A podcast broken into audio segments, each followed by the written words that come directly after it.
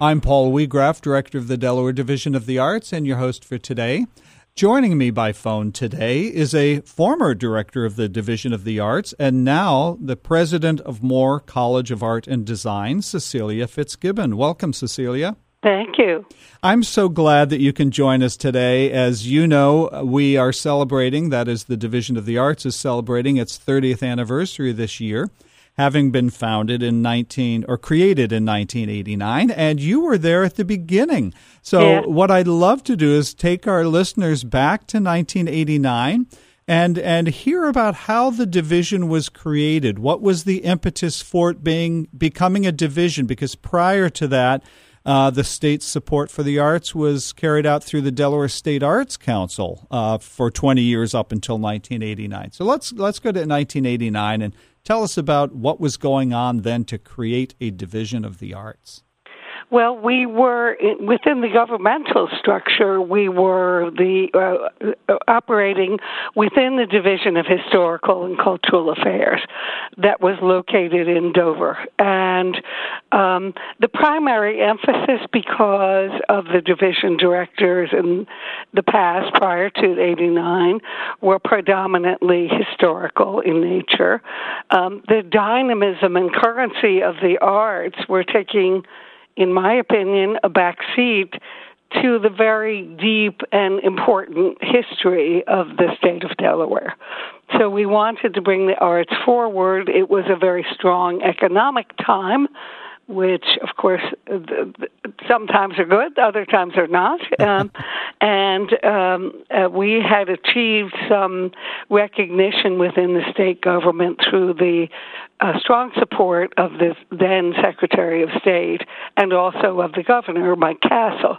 Um, and so we had all of the stars aligned and we maintained the role of the State Arts Council, but we placed um, the creation of the division of the arts um, relative to the state power structure. We were able to elevate the importance of the arts, and that was the primary reason for creating the division. I was at the State Arts Council for five years before we did that and had an opportunity to develop some very close associations with the state legislature, um, which we were able then to to um, capitalize on as we try to make this change within the structure of government. There was a broad base of support from the Joint Finance Committee, so we were able to uh, motivate and activate all of those. Keep in mind that state arts councils nationally had had only been formed as a stimulus from the creation of the National Endowment for the Arts around 1976. So we're really not talking that long into the notion of state funded um, arts, and uh, this was a chance for us to capitalize really on a national regard for the creation of public funding for the arts. Now, you mentioned the National Endowment for the Arts, and, and for our listeners, uh, in order for a state to receive federal funding from the National Endowment for the Arts, there must be an identified state agency or entity, a public entity, uh, that serves as that state partner. And prior to 1989, the Delaware State Arts Council was that partner, I believe. Is that correct? Um, it's correct. However, the Division of Historical and Cultural Affairs okay. was the formal governmental conduit. Okay, so um, so funding that came in from the National Endowment for the Arts prior to 1989 came to Historical and Cultural Affairs. Correct. Right. Correct. And after 1989, the Division of the Arts became that official partner. That's correct. That's correct. And we always regarded the State Arts Council, the volunteer members that were gubernatorially appointed, and I'm sure that that's the case today. Mm-hmm. We always regarded them as our partners. They really function as a representative of the public and the public's interests re- relative to arts and culture and more largely rich cultural development within a state. So they become a very important partner, and uh, what we were able to do was kind of create an equality and a presence within government that equaled the very strong involvement of these wonderful volunteers. Right, and that structure exists today. Uh, the enabling legislation that was created in 1989 sort of redefined the Delaware State Arts Council as the governor's advisory body to the Division of the Arts, which falls under the Department of State, as does the still existing uh, Division of Historical and Cultural Affairs. So some things are worth keeping. now, Cecelia, w- were there uh, uh, what was your role in that, uh, having been with the State Arts Council and then becoming the first director? And who were some of the prime movers and shakers and uh, sort of uh, formulators of the division? Well, we had um, the agreement of the Historical and Cultural Affairs Division that the arts needed to be carved off. So, um, Dr. John Kern was the director of the Division of Historical and Cultural Affairs at the time, and was very supportive of that. We were be- we were separated by geography, Dover and Wilmington, as well as culturally. Um, with a small c in terms of how we operated. So there was intrinsic governmental support, and of course, the Secretary of State at the time, Mike Harkins, um, was extremely um, aware of the political impact that the arts could have. Um, we had some very strong council members at the time who saw the uh, importance of elevating our, our stature within government. And then finally, the business community, who had invested a lot in arts and culture and were very strong perhaps even stronger than today, sadly, um, although I am not aware. Certainly, very strong partners in terms of their understanding that an investment in arts and culture was an investment in their own vested self interest. And um, so they were uh, talking with uh, the powers that be, speaking directly to the governor. And um, I didn't go by myself because that wouldn't have been a good idea, but rather mobilize these people to express the need for an important uh, position for arts and culture within the governmental structure. And um, it, it, as I quipped earlier, some things are worth keeping. It's very important that arts and culture remain foremost in the minds of folks within the government relative to economic development, um, community development, public safety, education. So the arts have a much broader role to play um, the, uh, in um, how they infiltrate the quality of life of Delaware citizens, and this was one way of expressing that. Now, now, could you uh, go into a little bit about uh, what your role was with the uh, prior to 1989 uh, under the umbrella of the Delaware State Arts Council, and then how that changed as you became the director of this new division?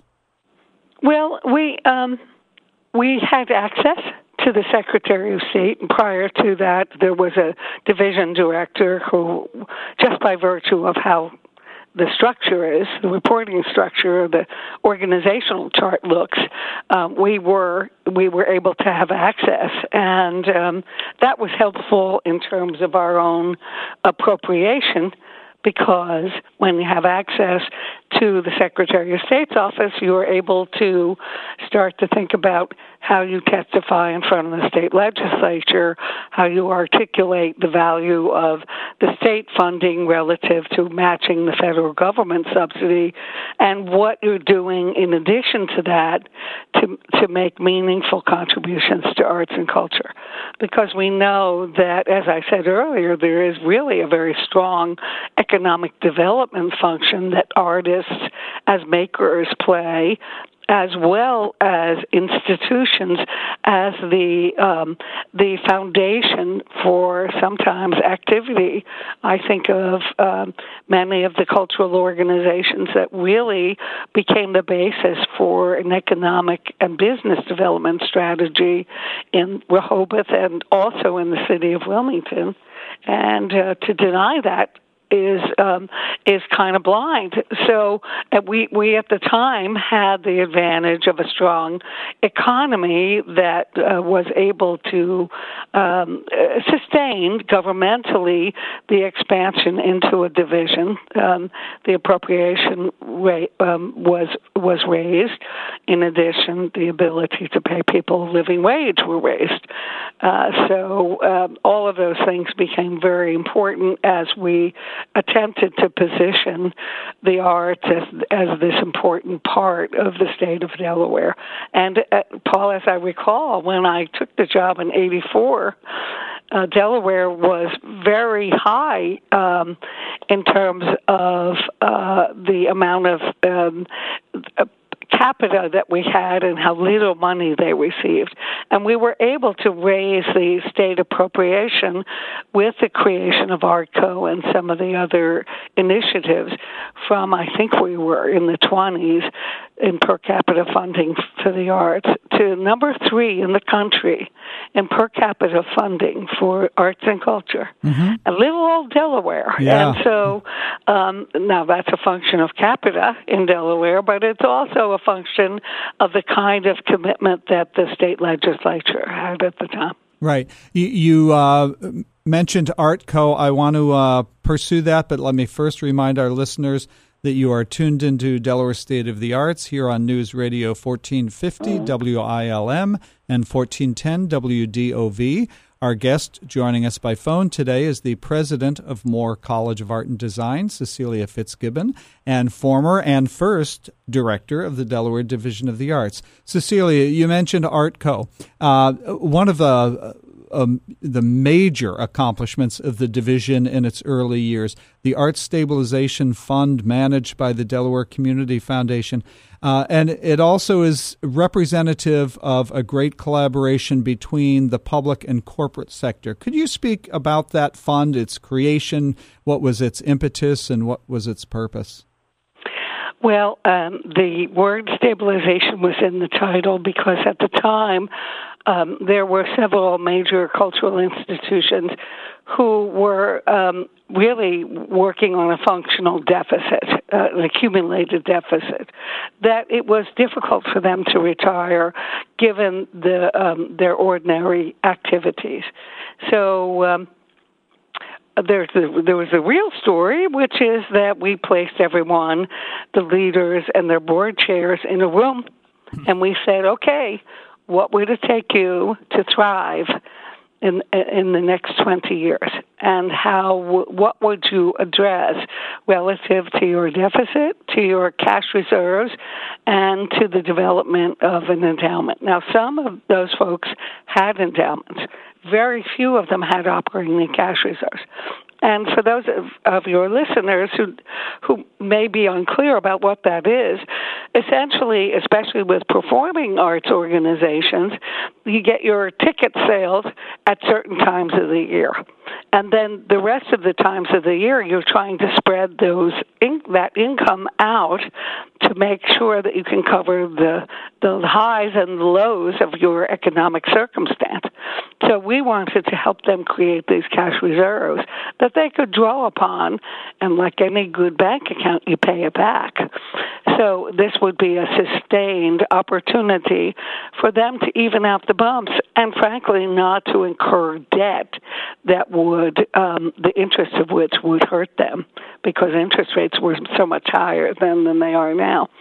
So we asked these group, this group, to define what would sustain them over this period of time, and um, there was concern that the that the division would be raising money that would compete with their own um, philanthropic desires and interests. But we finally adopted an abundance mentality that we were not going to be competing with them, that in fact there was other money to be able to generate. And we were able to get, because this dealt with capital, we were able to uh, achieve bond funding that very few of them would have had access to. So the state, you know, it was a it was touch and go for a while there. Um, uh, we went uh, to the um, state legislature, and because of the remarkable advocacy of a gentleman named Phil Carosi, who was the chair of the Joint Finance Committee at the time and who played trumpet in fourth grade.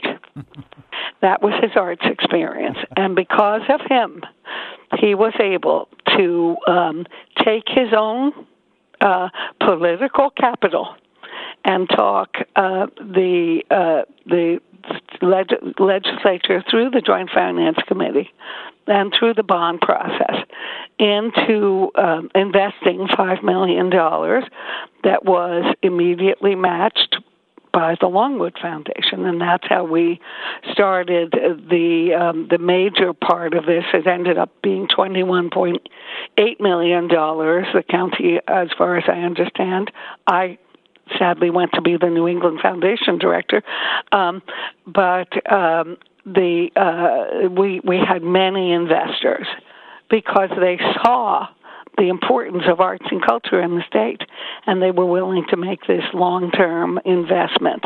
And this can, could only be done um, by a, a third party like the division, um, because individual institutions were too busy putting on their artwork and also raising money for their annual operations.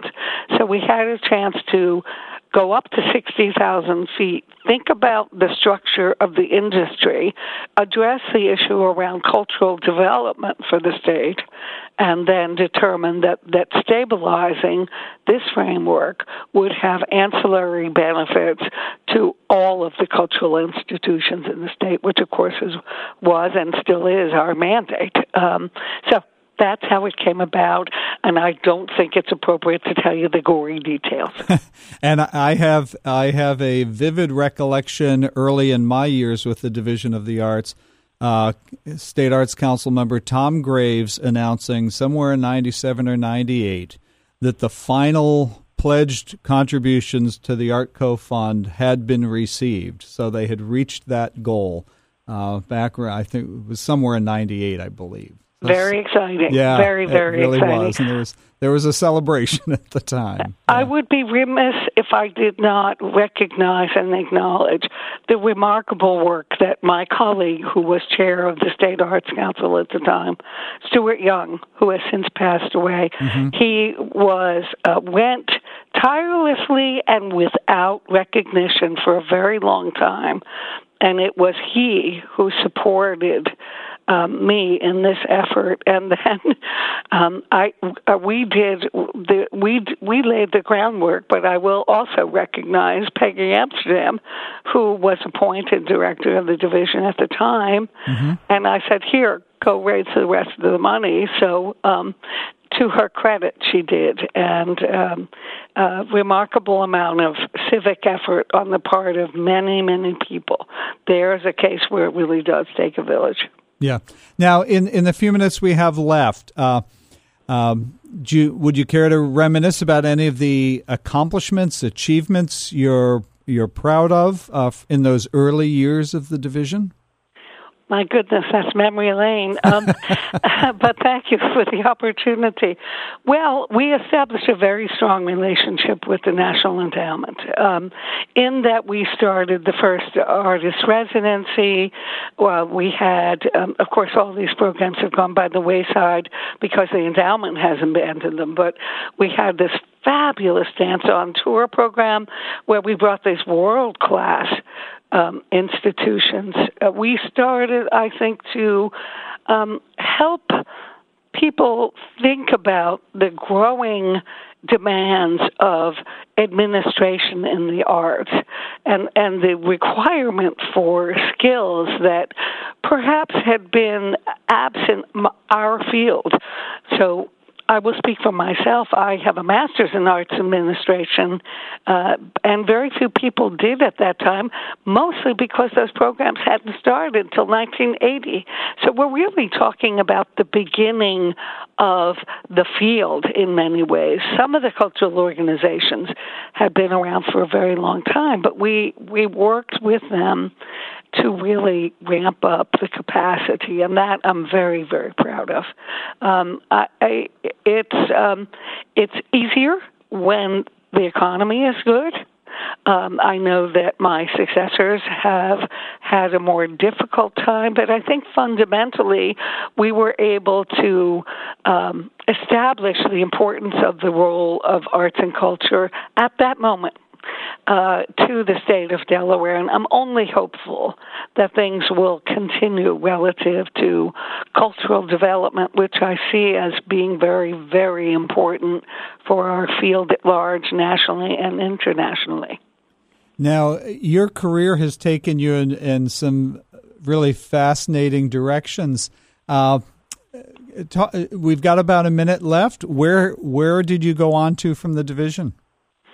I was the director of the New England Foundation for the Arts. Then I came back to Delaware and ran First Night for a while because I was interested in economic development and the arts. Then I then for 17 years I ran the Graduate Arts Administration program at Drexel. I thought I'd retire there, and then they called me to come be the president of Moore College of Art and Design, and I love it. What could be better? The Parkway here in Philadelphia, artists, women, it just doesn't get any better than this. I feel as if this has given me the opportunity to influence the future, and for that I am very grateful. And I understand the arts are important to uh, your family as well. I was looking online at uh, uh, your bio at, uh, with Moore College of Art and Design, which for our listeners is, uh, I think, moore.edu. Is that correct? Yes, it is. Uh, and your um, children are involved in the arts as well. Yes, my my um, oldest son is a finance guy, but he's a very practiced and accomplished photographer, and was a musician until he got his braces. Um, my my younger son is doing his master's at Pratt right now in industrial design. Of course, my husband is a painter, um, a practicing painter. So uh, we live, sleep, and breathe the arts in this family. Um, and when my kids were little, they promised me they would never be dragged to another museum again. And of course, look where they ended up. and with that, it's time for us to sign off. Cecelia Fitzgibbon, the president of Moore College of Art and Design and first director of the Delaware Division of the Arts. Thank you so much for joining Thank us. Thank you, Paul. Lovely to speak with you.